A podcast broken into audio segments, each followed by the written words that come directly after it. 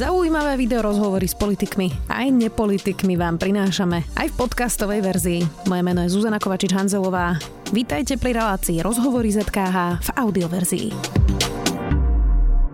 Vrchol pandémie na Slovensku by mal byť v polke júla. Opatrenia predošlej aj súčasnej vlády spomalili krivko nakazených, no stále ešte málo testujeme a vírus sa postupne šíri. Viac už s riaditeľom Inštitútu zdravotnej politiky Martinom Smatanom. Vítajte. Ďakujem pekne, prajem. Pán Smetana, začneme teda aktuálne. Igor Matovič hovorí už niekoľko dní o akomsi black, uh, blackoute, môžeme to asi skôr nazvať shutdown, log, log, lockdown po anglicky, teda vypnutie krajiny. Uh, Veľa sa ale o tom hovorí, málo sa hovorí o tom, že čo by to v skutočnosti znamenalo. Vy ste to už počítali, máte nejaké analýzy, viete vôbec povedať, či by to fungovalo, ako by to pomohlo?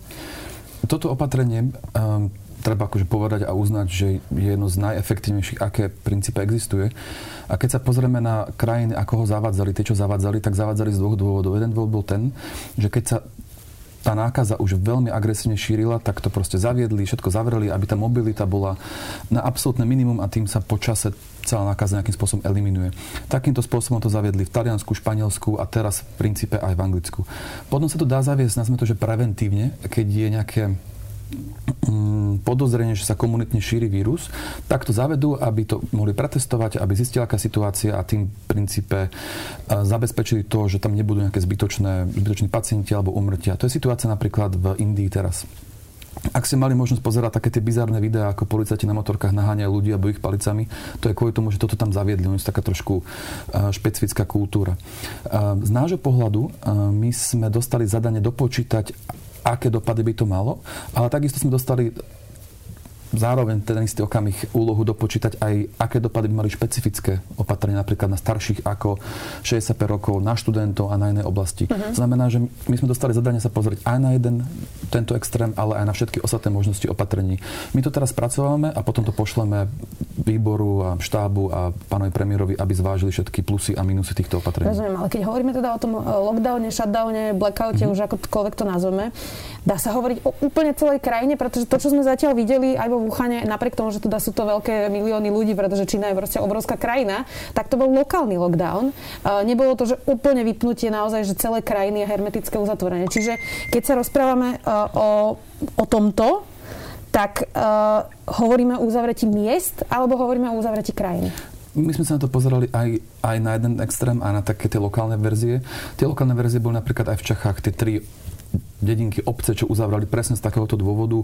Ehm, my, sa, my sme pripravili alternatívu aj celoplošného aj nejakých lokálnych opatrení. To znamená, že my to pripravené, čo skoro mať budeme, ešte to musí prejsť nejakou externou kontrolou, či náhodou sme tam niečo nenamodelovali a potom tie dopady odozdáme s tým, že necháme potom odborníkov z krízového štábu, aby sa vyjadrili, že či to pre nich má nejakú pridanú hodnotu, alebo, alebo uh, budú chcieť pokračovať touto cestou, ako ideme teraz. Keď si spomínali tých dôchodcov, čiže to je tá verzia, o ktorej hovoril uh, aj včera večer v Markize premiér, že by sme urobili teda opatrenia voči staršej generácii, ktorá je najohrozenejšia a tí by teda museli zostať doma ale tí mladší, ktorí sú menej ohrození, by sa mohli ako keby začať voľnejšie pohybovať. Ano. Toto je ten scenár, áno? Áno, toto je tiež jedno z tých zadaní, ktoré sme dostali. To znamená, že mali sme sa pozrieť na ten uh, lockdown, mali sme sa pozrieť na presne toto opatrenie a na pár iných. Takže my toto všetko spracovávame, popisujeme prípady z iných krajín a takýto materiál odozdáme krízovému štábu, aby sa potom mohli rozhodnúť. Zatiaľ vám z toho vychádza osobne najlepšie čo?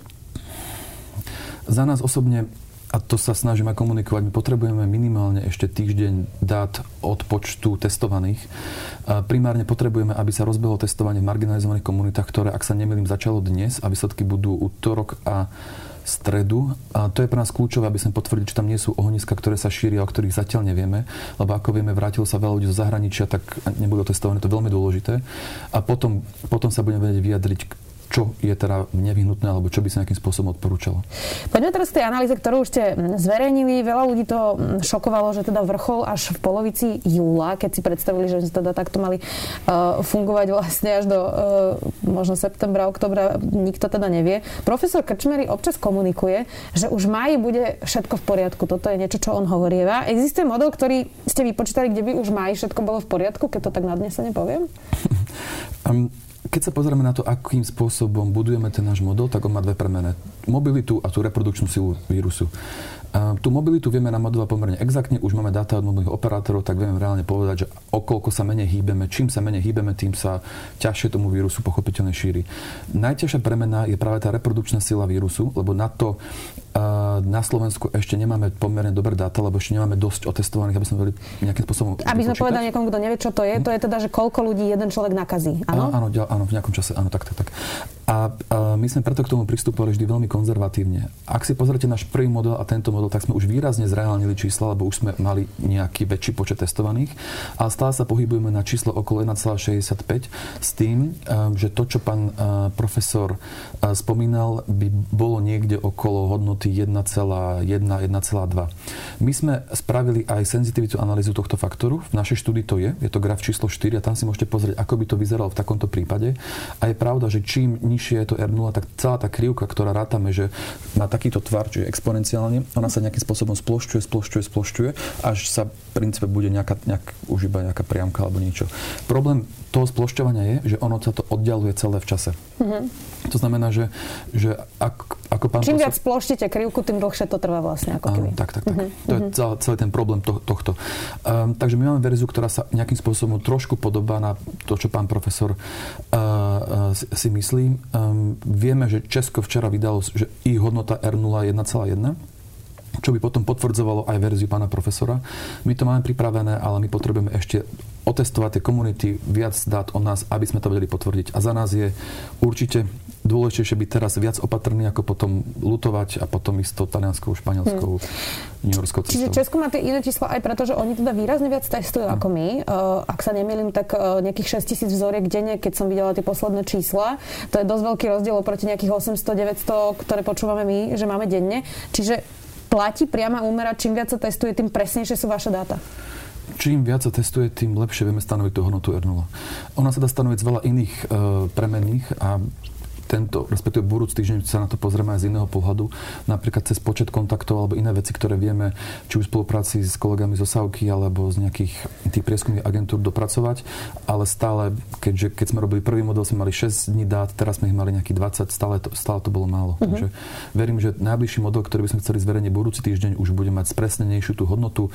Aj sme sa včera spojili s pánom profesorom Dušekom z Čiech, čo je eh, riaditeľ Ústavu zdravotníckej informatiky a štatistiky, čo robia tie modely u nich, aby sme si tie modely zladili, aby sme reálne vedeli v najbližšom modeli povedať, že ako to fakt vyzerá. Ja si osobne myslím, že sme u, na tom veľmi dobre zvládame to ako na z najlepších krajín a už iba čakáme pár dní, aby sa potvrdili tie náhodné ohniska a aby sa mali trošku viac testovaných, aby sme to vedeli na papier a potom posunúť ústrednému štábu.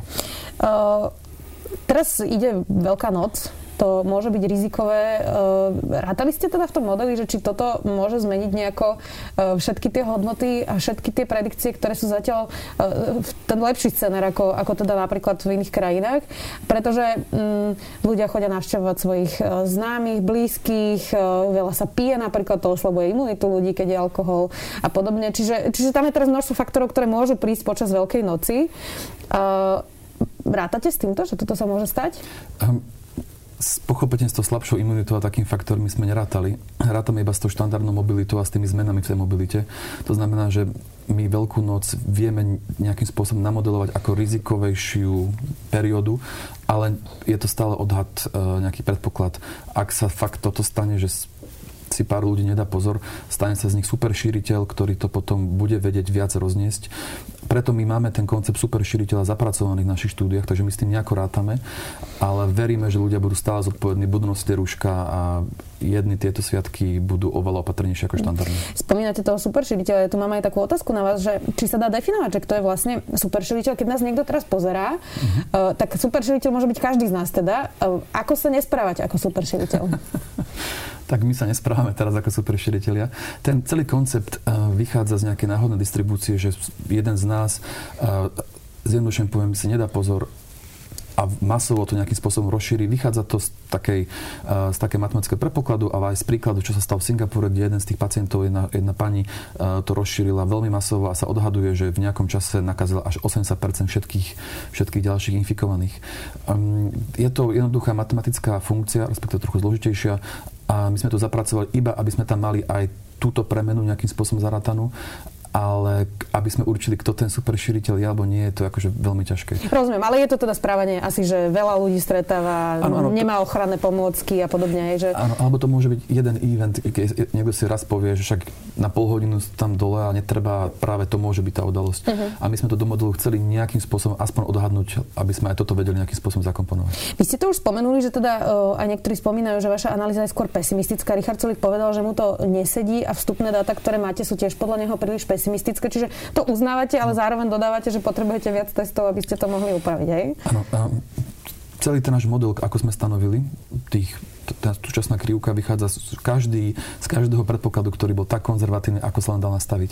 Keď by sa niekto pýtal prečo, tak som už povedal, lebo lepšie mať lep, väčšie kapacity nachystaných lekárov, všetky plány, ako potom nestíhať a lutovať. Ale v princípe je to o tom, čím presnejšie dáta máme, tým presnejší model môžeme mať a tým to je realistickejšie. A preto verím, že už budúci týždeň už budeme veľmi blízko k tým uh, realistickejším verziám. Lebo keď sa pozrieme aj na iné modely, ktoré vznikajú a my tento model komunikujeme s veľkou komunitou odborníkov, za čo som im veľmi vďačný, tak niektoré modely tvrdia, že naša krivka sa nespráva exponenciálne ako vírus, čiže takto, ale sa tvára mocninou, čiže ako nejaká, nejaká priamka, ktorá, ktorá sa čase nejakým spôsobom zvyšuje. A keď sa pozrieme práve na tú hodnotu R0 ako 1,1 alebo 1,2, čiže tá najoptimistickejšia verzia, alebo tá verzia, ktorú Češi si myslia, že to tak je, tak v takom prípade sa to aj takto u nás správa. To znamená, že my vieme, že je to pesimistické, ale aby sme to zreálnili, potrebujeme aspoň ešte týždeň údajov. Aby teraz ľudia, mm, ako sa hovorí, nezaspali na Vavrinoch, mm, my síce hovoríme o tom, že to ide dobre, eh, ale napriek tomu to znamená, že do, do toho júla minimálne, plus ešte ďalšie mesiace, kým to začne klesať, budeme musieť eh, žiť zdržanlivý život, čo najmenej sa stretávať a že tie, tie, tie jednoducho tie opatrenia, ktoré sú, budú prísne. Škola sa už teda zrejme neotvorí. Čiže to neznamená, že to ide dobre, že zrazu o dva týždne si povieme, že tak už to máme za sebou. Rozumiem tomu správne kým všetky opatrenia, ktoré sa teraz aplikujú, a je pravda, že my sme zavedli skoro už všetky veci, čo fungujú v iných krajinách, takmer všetky okrem pár, pár drobných vecí, Um, zatiaľ nie je ešte krajina, ktorá by, sa, ktorá by to zvládla s tým, že čo potom. Keď sa pozrieme na samotný Wuhan, alebo Singapur, alebo Južnú Kóru, alebo iné krajiny, tak um, stále sa tam nosia rúška, stále sú tam opatrenia, stále sú tam reštrikcie, lebo je to nový vírus, nevieme, ako sa správa, nevieme, čo nás bude čakať a zatiaľ ani sami nevieme, čo bude o dva alebo tri týždňa alebo mesiace. Za nás my to pravidelne monitorujeme, spracovávame všetky najlepšie praktiky iných krajín a pravidelne to posúvame na ústredný štáb, aby sa mohli nejak, nejakým spôsobom rozhodnúť. Mm. Mm-hmm. Ak, ak si pozriete situáciu teraz v Číne, tak tam najväčšie riziko sú práve tí pristahoval, to zo zahraničia, čo sa vrátia. Um, a vyzerá to tak, že ak sa dokážu postražiť tie hranice, dokážu sa otestovať tí, čo sa vracajú, tak uh, za nás by sa časom určite tie opatrenia mohli povoliť. Časom je ale to uvidíme. To, na to potrebujeme mať presne stanovené tých, uh, tú hodnotu R0, otestované tie, tie rizikové oblasti, a zavedené opatrenia, ktoré sa postarajú o tie rizikové skupiny a to je potom to potom bude táto otázka predmetná. Chcela by som aj e, trošku rozobrať, že ako vlastne vyzerá tá vaša práca, pretože každý sa vyjadruje k vašej analýze. E, máme tu teraz naozaj až 5 miliónov epidemiologov aj všetkých matematikov momentálne. E, ale to je veľmi zložitá práca. E, skúste popísať, že ako teda vyzerá to, čo robí e, vaše oddelenie e, a, a aké vstupné vlastne všetky informácie do toho dávate. To sú naozaj vzorce, Excely, komplikovaná práca, aj keď vy niekedy poviete, že je jednoduchý vzorec, ale predpokladám, že pre väčšinu populácie je to komplikovaný vzorec. Čiže ako vyzerá tá vaša práca a čo sú všetko tie faktory, ktoré do toho vstupujú? Uh-huh, určite. Možno by som začal tým, že ako sme sa dostali k tomu, že sme to vlastne vôbec robili. A bolo to v ak si pamätáte, pán, pán Mistrík zverejnil taký facebookový status, že štát nič nerobí a zlyháva a nemáme žiadne modely a v princípe kormidlujeme loď bez kompasu. My sme sa preto spojili s pánom Mistríkom, to bol nejaký šiestý deň, čo sme mali prvého pacienta, že či by nám teda vedel pomôcť pripraviť nejaký model. My sme ten model pripravili, máme dvoch hlavných modelárov, hlavné hlavičky toho celého. Janči Dudeka a kolegu Imro Bertu, ktorí to zastrešujú matematicky a, a, a takto technicky. Sme to nejakým spôsobom pripravili, odozdali ešte bývalom pánovu premiérovi, že ako to asi vyzerá a sme to pripravili z dvoch dôvodov vtedy. Prvý dôvod bol ten, aby sa pozreli, či tie zavádzané opatrenia sú efektívne a adresné a takisto, aby sme mali aspoň nejaký hrubý odhad vtedy, to bol pred troma týždňami, nejakých kapacít. Aby sme toto spravili, tak sme potrebovali nejaké hrubé premene ohľadom mobility obyvateľstva, ktoré sme mali od kolegov z Inštitútu finančnej politiky a potom nejaké základné správanie toho vírusu, čo sme prebrali z čínskeho Wuhanu. To bolo pred tými troma týždňami, keď sme začali. My sme ten model nechceli vtedy zverejniť, Chceli sme nejakým spôsobom sfeedbackovať a pripomienkovať, avšak vtedy pán premiér to vytiahol v teatri alebo v nejakom, neviem, ako médiu a už sme pochopili, že asi budeme s tým musieť ísť nejakým spôsobom von.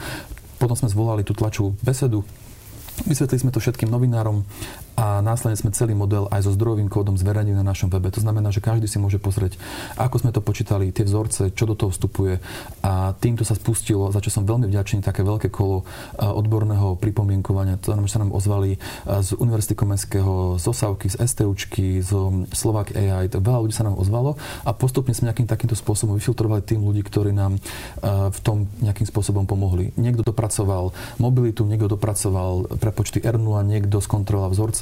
My všetkým tým ľuďom sme pochopiteľne veľmi ďační a poďakovali na konci, lebo už ich bolo celkom dosť. A takýmto spôsobom sa ten model tvoril. To znamená, že vždy niekto prišiel a povedal, toto ale sa dá spraviť lepšie a my sme to potom dopracovali, zohnali data a tako sa to buduje. Pracuje momentálne na tomto modele e, celá slovenská špička, ktorá vlastne na takéto veci je? Um, verím, že čo skoro bude, lebo akurát dnes sme sa dohodli s kolegami zo Slovenskej akadémie vied, že v pondelok si prejdeme ich, ich prepočty, naše prepočty, zladíme si to a našim cieľom je mať jeden model, ktorý čo najpresnejšie dokáže popísať tú situáciu. To znamená, že to nie je, či je to náš model, alebo ich model, alebo kohokoľvek. Našim cieľom mať jeden model, ktorý sa používa primárne a potom nejaké alternatívne modely. Máme aj iných kolegov, ktorí robia primárne cez ten Slovak AI, ktoré sú trošku inak stavané a dajú sa veľmi dobre použiť na nejaké konkrétne modely alebo konkrétne situácie. To znamená, že my to, sa to snažíme nejakým spôsobom zastrešiť, ale cieľom je mať jeden spoločný model, ktorý, ktorý tá odborná špička nejakým spôsobom bude akceptovať, ale aspoň teda väčšina z nich. Mm-hmm. Tak. Ja nechcem teda strašiť, ale aby to neznelo tak úplne rúžovo a akože všetko v poriadku. Uh, Nakazí sa skôr či neskôr väčšina Slovenska? Naozaj to je takýto scenár, že, uh, že takto to bude vyzerať po najbližšie mesiace? Keď si pozriete tú našu krivku, ako klesá, tak my počasie rátame, že sa bude správať ako nejaká štandardná uh, nejaká chrípka alebo niečo, ktorú každý z nás raz nejakým spôsobom dostane. Uh, my sme rátali s tým, že keďže nebude, v našom modeli neexistuje vakcína ani liek a preto každý jedného dňa to dostane jedného, sa rátame do dvoch, do troch, do štyroch, do piatich rokov. Preto tá naša krivka sa vždy približuje, ale nikdy nejde až v princípe na, na nulu. Uh-huh. Ale to je náš iba matematický predpoklad, to tak v praxi vôbec nemusí byť. My vôbec nevieme, čo bude o 3, o 4 mesiace. Um, vôbec nevieme, ako sa to bude reálne správať pri teplotách. My sme sa pozreli na štúdie, ktoré sú. Zatiaľ nevyzerá, že to má nejakú koreláciu, ale môže mať. To znamená, že náš model je v každom tomto pohľade najkonzervatívnejší, aký je. Uh-huh, uh-huh. A teda teraz nechcem strašiť, ale aj naozaj v tom najlepšom možnom scenári, uh, ktorý teda máme, o koľko mŕtvych ľuďoch hovoríme? Ako hovorí tá predikcia, že koľko bude mŕtvych ľudí? Tak my sa tejto téme snažíme nejakým spôsobom nie že vyhýbať, ale nekomunikovať to. Lebo keď sa pozrieme na tie najúspešnejšie krajiny, tam tá smrtnosť bola veľmi nízka. Lebo to celé je princípe o tom, že ak kapacity systému sú väčšie, ako je potreba tých pacientov, tak e, väčšina z nás e, nebude mať ani väčšie komplikácie a princípe tam nedôjde k žiadnym umrtiam. A toto, bol, toto je jeden z hlavných cieľov našej analýzy. To bolo tých, že potrebujeme tisíc ventilátorov, to je to, že potrebujeme napríklad 7 tisíc lôžok a tak. Znamená, že my sme sa skôr sústredili na túto časť a tej smrtnosti sme sa vôbec uh, nevenovali. Ešte sa chcem dotknúť tých marginalizovaných skupín, ktoré ste spomínali. Znamená to, že doteraz tá analýza vôbec nemá dáta o, o vylúčených komunitách, ktoré máme na Slovensku? Nie, nemá. Uh, my to máme zapracované už. Prvá verzia nemala, lebo tú prvú sme robili dosť akože narýchlo s cieľom, aby sme informovali štáb, že áno, tie opatrenia, lebo to bolo také trošku kontroverzne vtedy, ak si pamätáte, my sme princípe zavedli veľmi striktné opatrenia 8 dní od prvého pacienta, pričom Singapur, čo si ešte pamätá SARS a má veľmi dobré epidemiologické plány a všetky tie pandemické stratégie, to spravilo na, na pardon, oni to spravili na 8, my na 10. Takže veľmi, veľmi rýchlo a viem, že tam bola kritika, tak sme chceli zobraziť a ukázať pánovi premiérovi bývalému, že áno, fungovalo to a fakt to bolo treba spraviť. V tomto druhom modeli sme už zapracovali marginalizované komunity tak, že máme atlas rómskych komunít, máme tam nejaké indexy toho, že kto má prístup k vode, k kanalizácie, viaceré, viaceré faktory. Toto sme potom zapracovali ako nejaký rizikový faktor na šírenie, čiže na tú hodnotu R0 a máme to teda v našom v našom modeli spočítané. Ale pomohli by vám teda dáta presnejšie? Um, pomohli. My preto spolupracujeme s, s kolegami z zdravých regiónov, z neziskovej organizácie, ktorá tam má svojich terénnych pracovníkov, ktorí nám rozprávajú, koľko ľudí sa vrátilo zahraničia, do aké obci, či majú príznaky. A my potom robíme nejakým spôsobom poradie tých obcí podľa nejakej rizikovosti a toto potom posúvame na ústredný štáb, aby prípadne mohli tam ísť prioritne otestovať. Mám ešte takú ľudskú otázku na záver. Uh, predpokladám, že toto je veľmi náročné obdobie pre vás. Uh, aby si to ľudia predstavili, robí celý váš tým teraz naozaj od rána do večera?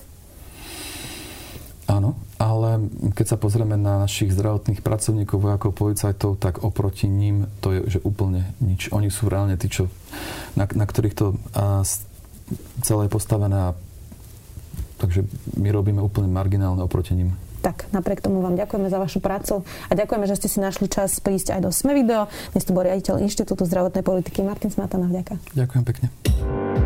Počúvali ste podcastovú verziu relácie Rozhovory ZKH. Už tradične nás nájdete na streamovacích službách, vo vašich domácich asistentoch, na Sme.sk, v sekcii Sme video a samozrejme aj na našom YouTube kanáli Denníka Sme. Ďakujeme.